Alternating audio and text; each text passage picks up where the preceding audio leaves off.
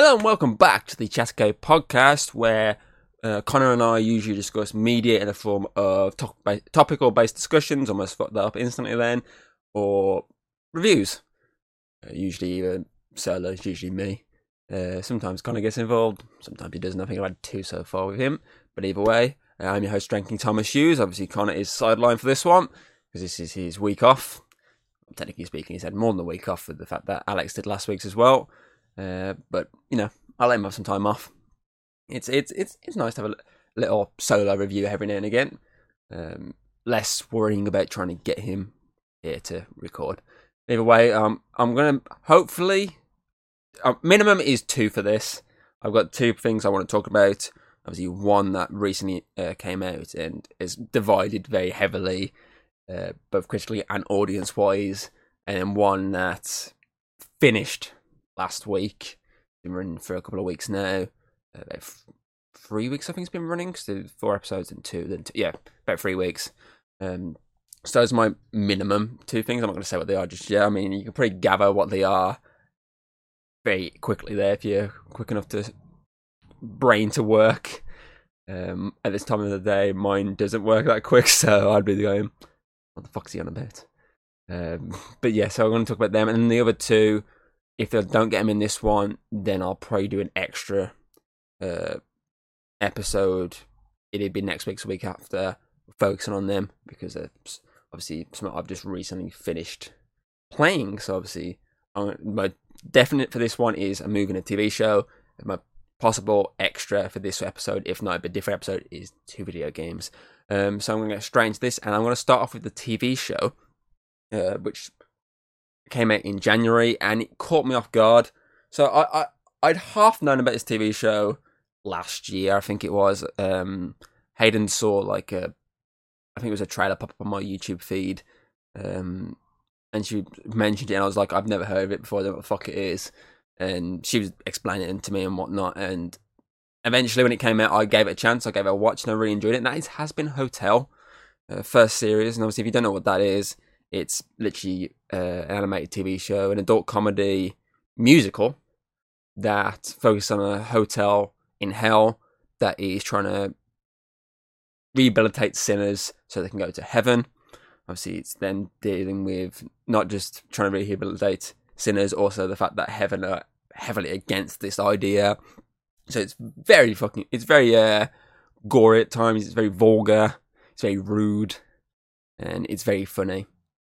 And obviously, this was based on a YouTube pilot that came out quite a few years ago. I'm not too sure exactly off the top of my head. Um, Hayden will be able to tell me instantly, but she's not in the room because she's off playing Baldur's Gate 3, I think. No surprise there. Um, so yeah, it came out years ago and eventually got picked up by A24. Amazon distributed it. Uh, they released the first four episodes uh, back end of January the last week of Jan then got the final two, uh, the next two episodes, and then of course the start of Feb was when we had the final two episodes, the finale, and the, obviously the last but one episode. And as I say, it's something that came out of nowhere for me. I didn't really know about it till I think maybe November, December time, and even then, didn't look into it. Never, I don't think I even watched a trailer for it. Um, I think I mainly put it on because I was I know Hayden was wanting to watch it. and I was like, I'll put it on. We'll, we'll watch it. I don't mind watching uh, it, obviously I'll probably on my phone or something, but I literally got that engulfed, invested in it. Sorry that I've, I've what I missed the first time uh, when I first wasn't fully invested, but then slowly got invested. I've then caught up on by rewatching it before the finale even aired. So I've literally sat through the first uh, six episodes because it is a eight episode series. My mind, my mind, I told you, my mind does not work at this point. Um, I, I sat for the uh, the six episodes before the, the last two came out. I just wanted just wanted to rewatch them. I wanted something to rewatch, and I was like, I know this reason watching them, but I, I, I can't stop watching this. It, it, it, I think it's the story's fun, the acting's good, and the music is so catchy. It's the musical moments are really catchy across the eight episodes that it just it just gets you going. I I cannot stop listening to the soundtrack at the moment. It's so good. Um, the characters are really good in this. Your main character is obviously Lucifer's daughter, uh, Charlie, and she's the one who's trying to be, obviously get this hotel working. So she's got loads of uh, assistants throughout. She's got a bartender. She's got a prostitute that is trying to help. He's the kind of the one that's the focal point of the rehabilitation at first. Obviously, then there's uh, Sir Pentious, a snake, who's the second one to be looked at for the rehabilitation. She's got a girlfriend helping her, who's kind of like the bouncer of the hotel. And then you've also got Nifty, who's a maid and also a psychopath. And then finally, you have uh, the radio demon, who's kind of the backer of the hotel, uh, helping fix stuff, helping uh, give them what they need to thrive. Uh, of course, there's a lot more to this character that, that meets the eye. And this series doesn't even fully reveal everything about his character. All you really know about his character is that he's killed some very t- uh, top dogs in hell uh, since he's arrived. Uh, and the only way you know they're dead is by his radio broadcast that essentially emit the screams of his victims. There's a lot of speculation to backstories and stuff, and there's a lot of like lore. Uh, if you can read into uh, obviously how these characters kind of got into hell, um, it's an interesting like there's a, there's a lot of interesting character development that's not in the show, but if you read into it, it's there. And so this show then adds on to that by going and actually having hell versus heaven essentially. Um, it's got a really good cast. I mean, the fact that got Keith David in it is so good, and he's playing the bartender. Uh, he's he's so good and. He's got a lot of funny moments. Got a lot of moments where he's the uh, the the one that people talk to because that's the whole point of being the bartender. Is he's the one that people go to uh, and tell their kind of messed up stories to. So it, it, he's a very interesting character. I think obviously Nifty's probably the underdog character that is there for a few like humorous moments, but when she does get further into the show, you just go, okay, no, Nifty's like kind of MVP. um, she's kind of the strongest demon there is. Of course, I say there's there's a lot that this show can then go and do in later seasons. Obviously, with the cliffhanger finale, obviously the last shot of this series, kind of setting up where this is going to go in the next series. But there's a lot of other stuff that they can do because obviously there's not just these uh, this group that we focus on. There's these other groups, the more overlord demons, the top dogs. Obviously, the one that the radio demons are part of. Now, for the fact that he's killed his way kind of into the group, uh, there's a lot of stories you can be told about them that um, are yet to be t- sort of told because there is quite a few of them. I mean, we really only got the cannibal overlord in the last but one episode because the cannibals were part of the big uh, heaven versus hell battle. Um, obviously, there's a lot more stories they can tell involving heaven for the fact that, um, again, how the show ended. I'm not going to say anything about it because it's too spoilery. Um, go check it out and you'll understand what I'm on about. Obviously, there's a lot of they they can now address because of this finale. Um, because obviously most of heaven, particularly Adam and his angel army, are kind of dicks. Um, and he's kind of got the backing of higher ups in heaven uh, because they kind of don't want hell to to kind of succeed. Um, but there are some up there that aren't in that same mindset. So, so, there's a lot of stories that can be told, not just about hell, but heaven. And realistically, th- that would be interesting. Obviously, they could easily spin off a lot from this show uh, that they can address. Uh, and so they could easily do like a heaven spin off focusing on them doing whatever they fucking do half the time.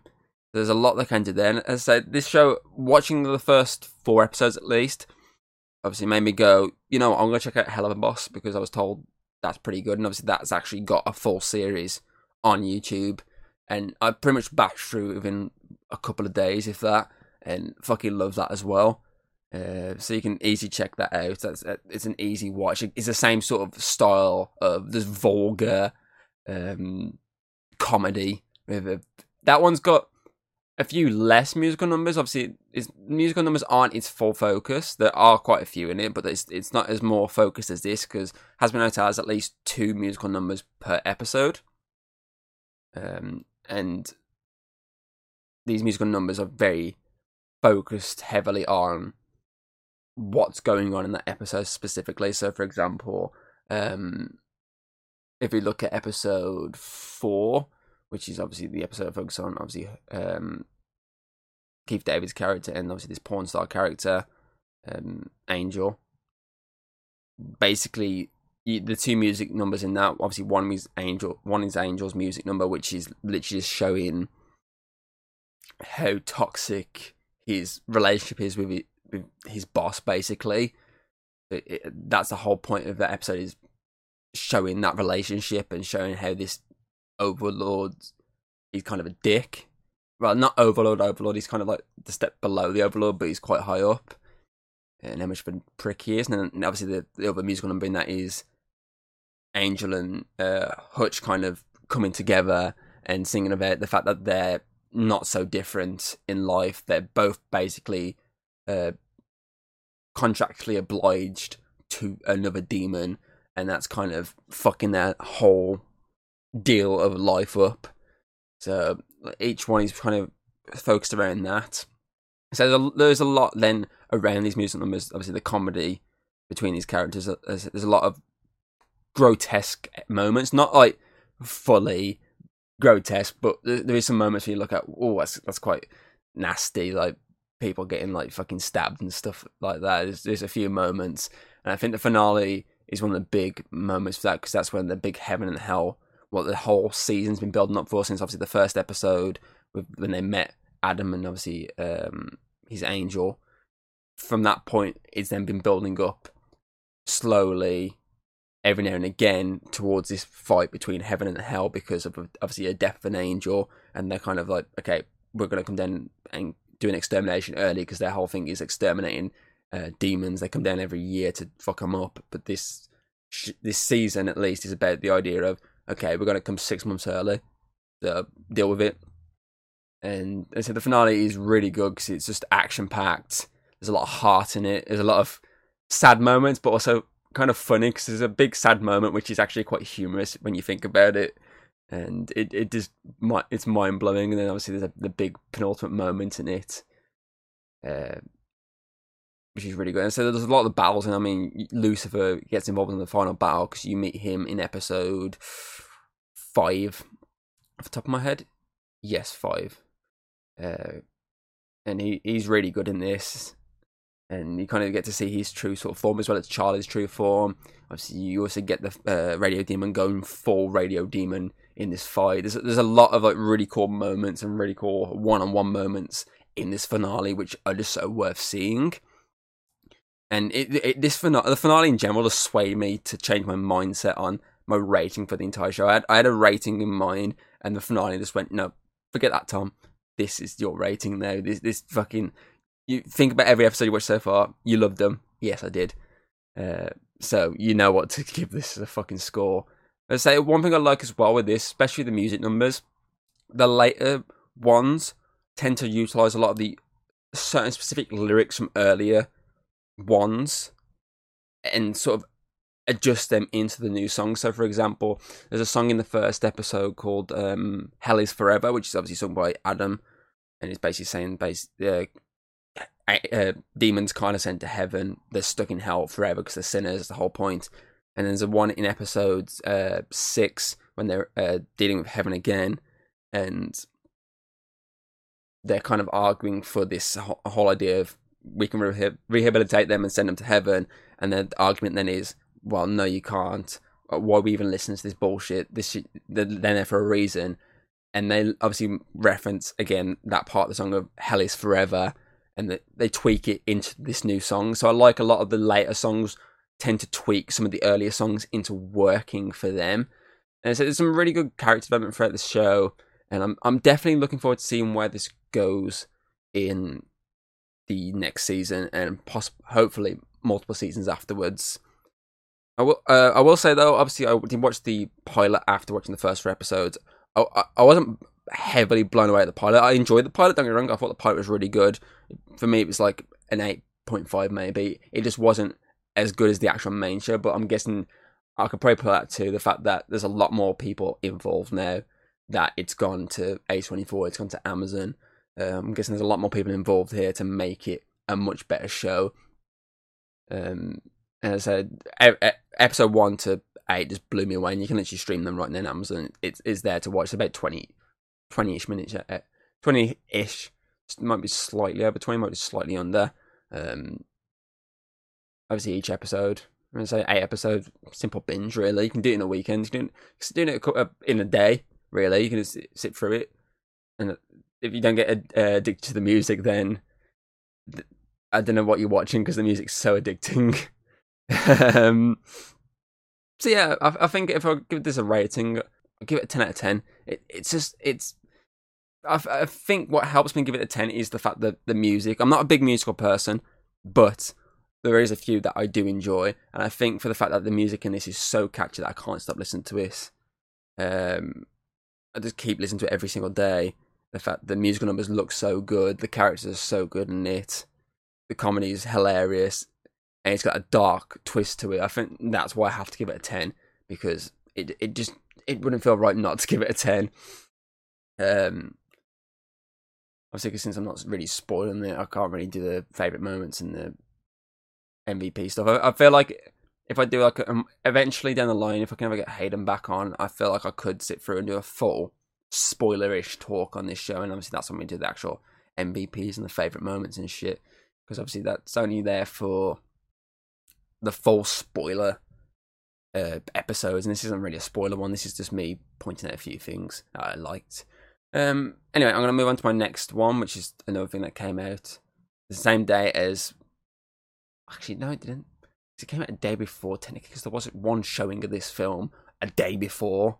But then the the full main release was the actual day. Hazbin Hotel finished.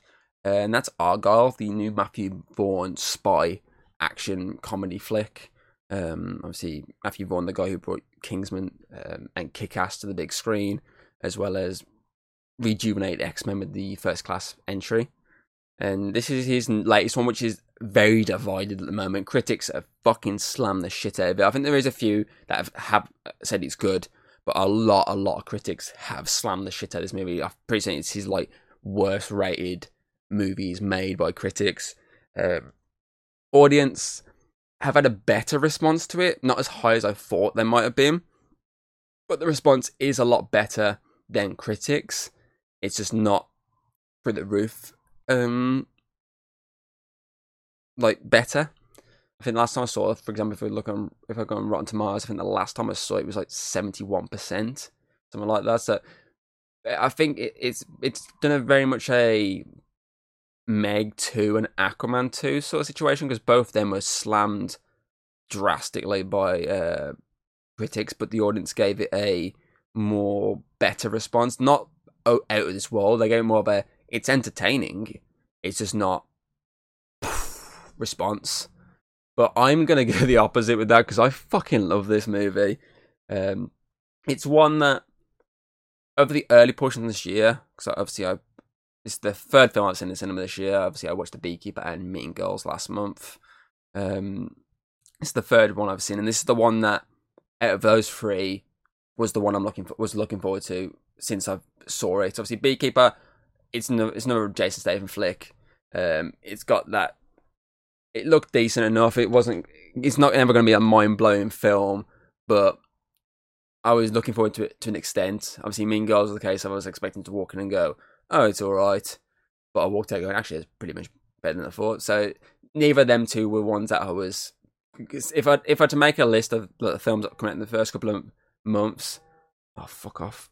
Someone randomly calling me, and it's a random number. Mute my phone. Hate fucking call center. Does my fucking head in. Um, but yeah, as I said, if I was to make a list, um, of the let's say films that are coming out from January to maybe March. Fuck off, whatever you fucking were. Uh, it would definitely be on said list. I want to see what that actually is from. Reading. Fuck off, you're blocked. Um, I've muted now. I'll go off again. Uh, it it it probably off the top of my head, it probably would have gone on the list. I'm just trying to think of stuff that's come out between now and March. February is kind of apart from Argylle, maybe the Iron Claw would have gone there. Then March, Dune. And Godzilla's coming out early. And goes. Yeah, it definitely. Def- yeah, definitely. I don't think there's any anything that probably would have pushed out the list. So it's definitely something I was always looking forward to. Um, so it was one I was going to go watch instantly. It's got a really good, uh, big ensemble of cast, and they work really well with what they've got. And so I went, I went and watched it. I think it was the second showing on Friday. It was available, and me and Hayden both walked out just being blown away by how good it was. Like the comedy is really good, and I, it's been slammed to hell by everyone for a lot of stuff. Uh, but I generally really enjoyed myself watching it, and I feel like that's all that matters really with a film. If you enjoyed yourself with it, fuck what everyone else said. You've enjoyed yourself. That's the whole point of uh, opinions. Like you, if you enjoy it, ignore what everyone else said. Uh, it, it, it, means you, you liked this movie. Fuck it. It's, it's, if people think it's trash, then that's that's their opinion. Um, but you enjoyed it, simple as. And I say I really enjoyed this. Hayden really enjoyed it. It's it's got a lot to to it. Obviously, yes, some of the digital effects are a bit uh, could have been done better. I think that's the only real complaint I could say. Some of the digital effects, you can tell it's very heavy digital. Specifically, the very overtop finale, but I'm letting it slide because that it, the finale was just fucking bonkers, crazy, and I loved it. Um, Sam Rockwell and Bryce Dallas Howard work really well together. They're so fucking funny and they bounce off each other so well with the the comedy and the, the seriousness between them. They, I definitely would like to see them do another movie together. Uh, hopefully, fingers crossed, another Argylle. But depends how well it does the box office. I know last time I saw it wasn't doing very well, sadly. But yeah, so they, they work really well together. Obviously, John Cena has a few, few scenes in it. He's quite funny. Henry Cavill is fucking hilarious every time he pops up in this movie. It's so fucking. The editing is really well done in this film. It it, it just it's just hilarious. If you haven't seen it, uh, I'm not going to spoil it. But there is a lot of really uh, hilarious moments where they edit between reality and fiction. Obviously, uh, with uh, the character being forced to see, obviously, the actual fight going down and then her mind's also switching the fact that it's it's trying to counter this by being like, this isn't real, this, is fake. Here's the characters you've made up from the book. That those sorts of sort of situations, and I say that they work really well edited and they're fucking hilarious to watch. Um, and it, it works really well. The story does. I know a lot of people complain about the story, but I really enjoyed the story. Uh, M Night Shyamalan would be shitting himself with the amount of fucking uh, twists and t- uh, turns in this movie. There's definitely more. It is the twists in this movie, the equivalent of like four or five M Night Shyamalan movies. um, Vaughn just like I d- I don't know what what the hell he was doing, putting so many twists in one movie, but for me it worked. Um, some of them you can see a mile away, and some of them you don't fully see until the last second. Um, I know that uh, when I was Hayden and I were talking after the film, there was one that she saw coming about five minutes, I think, before it actually happened. When she started, at first she didn't really think much of it, but then she started thinking stuff. Wait, why if this happens? And then it happened. She's like, "Oh fuck, okay." I saw that literally moments before it happened. Um, so there's some like that. Um, and I say it, it, it's it's generally a really good movie. There's not much I can hate on it. I say the only thing I can say is some of the CGI moments in the finale you can tell are very heavy CG. But other than that, it's fun. Obviously, the cat's fun to watch uh, fuck up a lot of stuff half the times.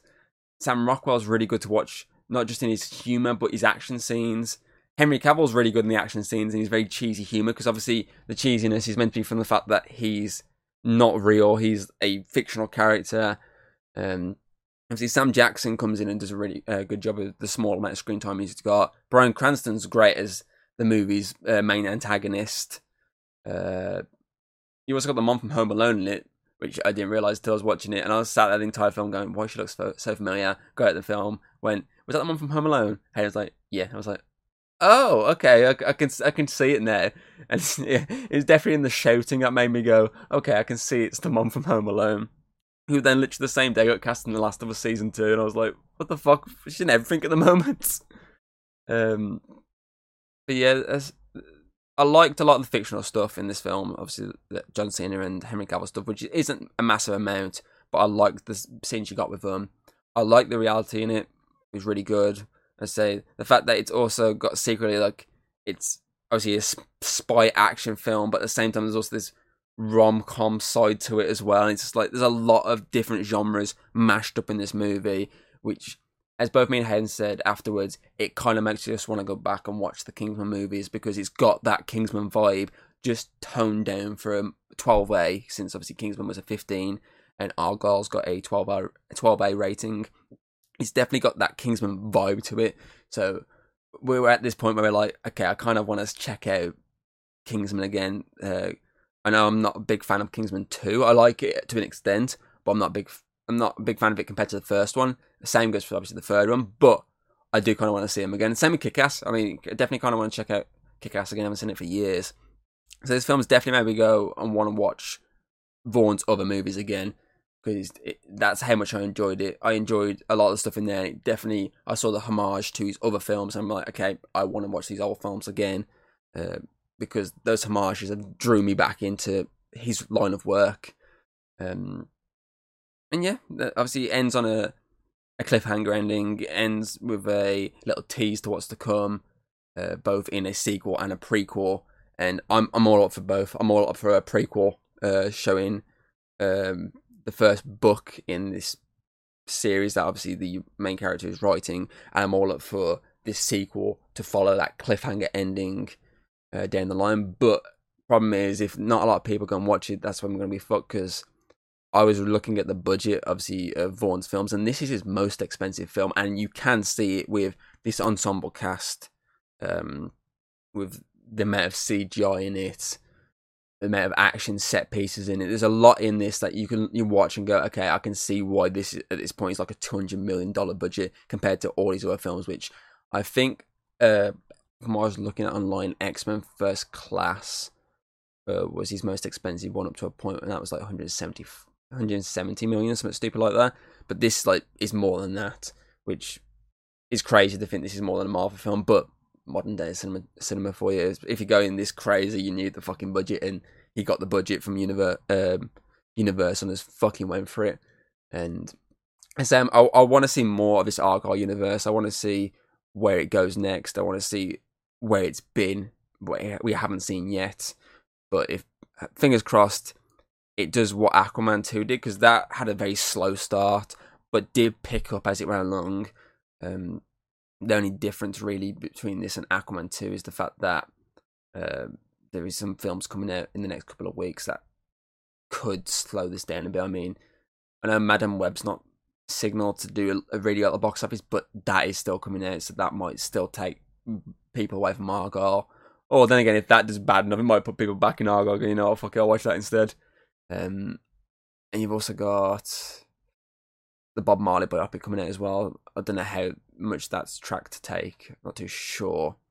And then of course, start of March you've got Dune Part Two coming out because that's coming out a bit earlier than it originally was. So it's it, it's got at least another week. Obviously, as I'm recording this, it's got at least another week. But obviously, as this episode goes out, this is at its week. This is last weekend of really seeing where it can go at the cinema. Um, let's say I haven't seen where it's at as of this morning in terms of how much it's made. I'll have a look at that after I've recorded. Um, so it's it's got until Madame Web comes out to see if it can make any sort of dents. I say, I say Aquaman two did well enough over time. It didn't do as like a billion dollars like the first movie, but it did like over four hundred million, I think. Um, and now it's I just literally noticed that before I started on Amazon, it's on there to buy and it's on to rent now. So it's it's gone through its cycle. Um, so hope as I say, hopefully Argylle goes for the same sort of cycle. It it managed to do well enough over the course of its cinema run, like not like mind blowingly good in terms of uh, uh take backs. I think usually it's half the budget, isn't it? So you're looking at it needs to make at least 300 million to make like so it hasn't lost anything. Um, and I think 400 million would then obviously mean it's got at least something back. But then again, this could be the case of if this does okay enough to actually warrant the sequel and prequel, that's when they might have to look at dropping budget from 200 down. Um, let's go less elaborate. Let's drop it back. But I'm gonna say it depends on how well it's did. But to give it a rating, I'm gonna give it the same way this game Hazbin of ten. That's another ten out of ten. I I, I generally loved it. it. It set a bar for me for this year in terms of films, and it's it's gonna be difficult for some films to pass it. I think the only ones that I'm looking at that come out this year that I can say are gonna have the best chance of beating this, Deadpool three instantly. That's gonna be the, probably the biggest one. Planet the Apes might be a good shout out. Ghostbusters. Um, those are sort of the big, big shouts that I can say might overtake this as my favourite film of the year. But for the moment, it's literally my favourite film. N- neither Beekeeper or Mean Girls come anywhere near it. And I said, this is just my opinion. A lot of people would very much disagree with my opinion on this one, but fuck it, I'm giving it a 10 out of 10. Again, it's something I w- I wouldn't mind doing a full episode on the podcast down the line when someone's actually watched it, not not just uh, me that is able to watch, uh, able to record an episode. Um, I know Connor wants to, as mentioned, want to watch it because of Dua Lipa stuff, and maybe if he does watch it, we can talk about it then. But we'll see. Um, I do have enough time to talk about more things, at least one of more things. Uh, so if we talk about games, obviously I just literally this morning sat through and finished the Alan Wake uh, American Nightmare game. The little tiny, very tiny for the fact it took me just under three hours to play it. Uh, game that kind of is a standalone game. It, it obviously it's set after the first Alan Wake game, but at the same time, it's also kind of this like its own little thing. It's not like uh, you need to play Alan Wake to actually play this game because it if you literally speak to characters in this game and they will he literally explains the the plot of Alan Wake, uh, uh, obviously what happened in that getting taken by the darkness. So there is that, um, which I do like with these obviously Alan Wake games. The three, three of them, they're kind of their own little standalone things. You can just sort of play that one and not have to worry about the rest. So I do like that. There's that to it. Um, and so this is it's a decent game. It's not fucking mind blowing good. It's not like the first Alan Wake game uh, that like just fucking drew me in, like the story, um, its unique gameplay, its characters that all drew me in. It was really cool. Um, playing as that uh, Alan dealing with all this fucking darkness stuff. As I say, including the DLC, and this the, the DLC is very repetitive in terms of it set pieces are the exact same from the base game, just in the the other side. Uh, whereas this takes you to essentially a newer location. Let's see, your set your set pieces for this are a motel, you got a observatory, and you've got a drive-in theater, and you're kind of dealing with stuff around these little areas. Now, obviously, the difference here is there's a bit more of a slight open world of feel to this game, not heavily open world. Um, there's a bit more of an explorer side to it for the fact that there's 52 or 53 manuscript pages in this game uh, you got your TV broadcasts, your radio broadcasts, um, your guns to find. All this is spread out across these small areas, uh, and each act, because there's three acts in this game, they all pretty much take you back to the same areas again. So story wise, it's after he's been taken into this other side, and it, it it's kind of him confronting Mister Scratch. So basically, it's evil Alan versus good Alan, and basically you get kind of drop into this this base this kind of motel area. You're above in the cliffs at first, and then you kind of have to make your way down uh, to the motel. Obviously, you're confronted by darkness, and again, you got the same gameplay mechanics: shine your light, shoot away. Simple, simple as that. Really, it's very simple to get uh, get around, but there's a bit more of a running, gunning kind of feel to this one. Whereas the first one, you can you could kind of take it very slow. It wasn't really required um, fast paced gameplay, whereas this there's a bit more fast paced fast paced to it at times. Um, and there's a lot more weapons to this game than there was in the actual Alan Wake game. So, you, like for example, there's an assault rifle in this game, which, which I got very late on, but it's fucking good. Uh, there's, there's, a, uh, there's a combat shotgun in this game. There's a um, a fucking nail gun in this. There's there's stuff that you don't see in the main game. There are of weapons that you did see in the main game appear, and there are like everything else, like your flashbangs, your flares, your flare gun. those stuff that were in the base game, they're all here. So there's a, a lot that's in the base game here, but there's a lot they've actually added for the fact that it's got a more uh, action focus with this one. Since there's a lot more newer enemy variants. So you got like a big guy with like a massive like uh sword blade. You've got like, these fucking weird guys that can kind of split into two when the light shines at them.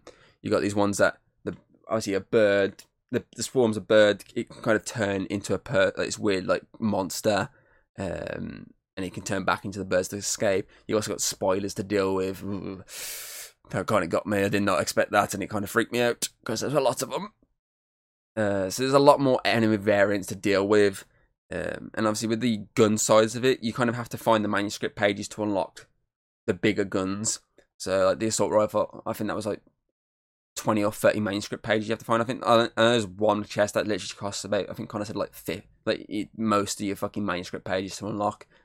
Um, and they are pretty easy to find, the manuscript pages. Not like it's difficult for the fact that on the actual map, it will come up with a question mark and tell you that's where you need to go. That's where your manuscript page is. I think I got to about 45 in the end, so I wasn't too far off. But I know some of them I need you to go back into the other chapters because you can't get them. Even though you're in the same area, it only appears in that specific chapter. So it, it'd be a case of having to run through the game again. I just couldn't be asked with it because I kind of want to now jump into Control so then I can jump into Alan Wake 2. But it's, it's still a fun game. The story wise, it's it's not as you know investing as the actual main element game because the repetitive time loop uh, scenario that's going on. But it's it's still pretty cool. Obviously, it has a whole live action sequences between each act, uh, and then obviously it ends on a live action sequence to tie it all up, which kind of is a prelude to the actual Alan Wake Two game, which heavily uses uh, live action. And this the story, as I say, drops you in this uh, canyon. You go to this motel. Um, you kind of meet your first character It's a mechanic. Uh, she tells you some stuff here and there. Uh, tell you about the manuscript. Obviously, use the manuscripts in this. Um, each section has a uh, essentially task to complete. The first one, it's the case of you have to collect three things, take it up to the the possessed oil rig, and basically disable it that way. Uh, so it's like a CD player, it's a battery, it's a fucking, it's like a a wheel thing for the oil to turn it off. I can't think what it's called off the top of my head. He's got a name, but I'm fucking my mind's just telling me shut the fuck up, Tom. And that's like your first one. Then your second area, which is um, your observatory, is the case of you have to find the stuff to unlock the telescope. And again, there's like there's a scientist there who's helping you along the way. And your third area, which is the driving theatre, the woman there is kind of possessed, and you kind of have to get the lights back on and get into the projector booth, which is the bit obviously the main focus focus of this act is get into that projector booth, and every time you do, it kind of sends you back to the first area again. But each time, the people you meet pretty much know, of, uh, like it's a new rendition of time, but they still have memories of when you last saw them so it, their memories are still there, and it kind of deals with all that shit as it goes along. And each act makes it a bit easier. So it's not the case of, for example, the first act, you basically, uh, as I say, to get those three parts, you get those three parts, you set it all off. This whole fucking meet your show comes down, the music starts playing, it's like just fucking bopping. Um, and then you have to uh, go to the diner, you have to get some keys, you have to come back with those keys uh, to unlock the doors of the motel rooms. You then have to find another set of keys for the observatory. A lot of that, as it goes along, you don't have to really do. You, I mean, I think you only have to go to the diner in Act One. You don't have to go there again. You can go around it, but you can't get back in there. Um, it's not needed because it bypasses that in Act Two. It's like, oh, oh, I've got keys for these rooms already. Blah blah blah. Um, and then by the time Act Three, it's like, oh, you don't need to even do that. Here you go. Here's stuff for you. So it, it it saves that the repetitiveness in that. So it is a good thing that it kind of eradicates those sides of it. Um, but obviously, it's still pretty much the same case of it's just going from point A to point B over and over again. I'm gonna drink my fucking throat's going on this one. Give me a sec. Oh, the drink I completely forgot I had, and then lifted the can up and realised it was half full. Um, but yeah, it's still it's still a good game. The graphics are decent enough. Obviously, it's an old game, so the, it's not going to be like current Alan Wake two level of graphics. It's pretty much first Alan Wake level of graphics. And it's it's a it's a fun little let's say three hour little adventure. You can kind of run past half the shit without having to worry about too much. Um, as I say, it's it's still fun. Uh, off the top of my head, I mean, for the pro, uh, how much actually is this game? I, obviously, I got it through on sale. Six. Mm, that's not too bad, really, for six quid.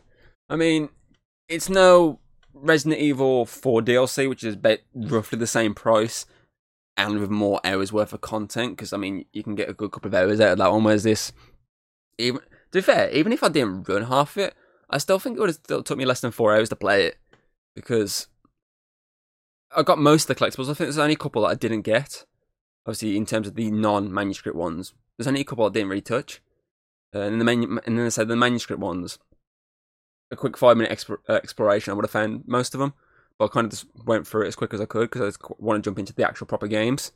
Um, so really, as I say, six quid ain't, ain't I wouldn't say ain't, isn't that bad. I don't know how much it actually was when it first ever came out, but as of now, obviously it's five ninety nine. I say that's not the worst price I've ever seen for a, a game that's literally, uh, I say three hours worth of content. I think in terms of ratings, I say it's nowhere near the first Alan Wake game, but it's still a fun little entertaining game. So I'm going to give it a 7.2 this one. Uh, it's good, it's just not amazing. And you say you can just skip it if you want to. It's not really necessary to play, but if you want to just have a little crazy run around shooting some more spooky ghost shadow people as a new variant of them, you go for it.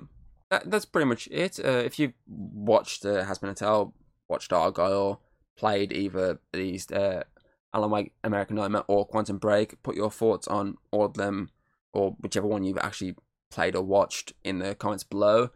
Um, you can check out the podcast on Spotify, Apple Podcast, Audible, Amazon Music, etc., etc. Most of your podcasting platforms, it's there. You can also check out the actual video on YouTube, uh, where you get to see my ugly mug struggling solo without Connor there to bounce off of. Uh, Connor should be back hopefully next week. I do have something in line for us to do, which should be pretty fun. Uh, and it just result in actual someone else talking, not just me for a change. Um, so yeah, that's pretty much it. Uh, I hope you've enjoyed this episode. You can check out the Alan Wake review I actually did ages ago. I'll put that link in the description below. And yeah, I hope you enjoyed and hopefully see you next time. Goodbye.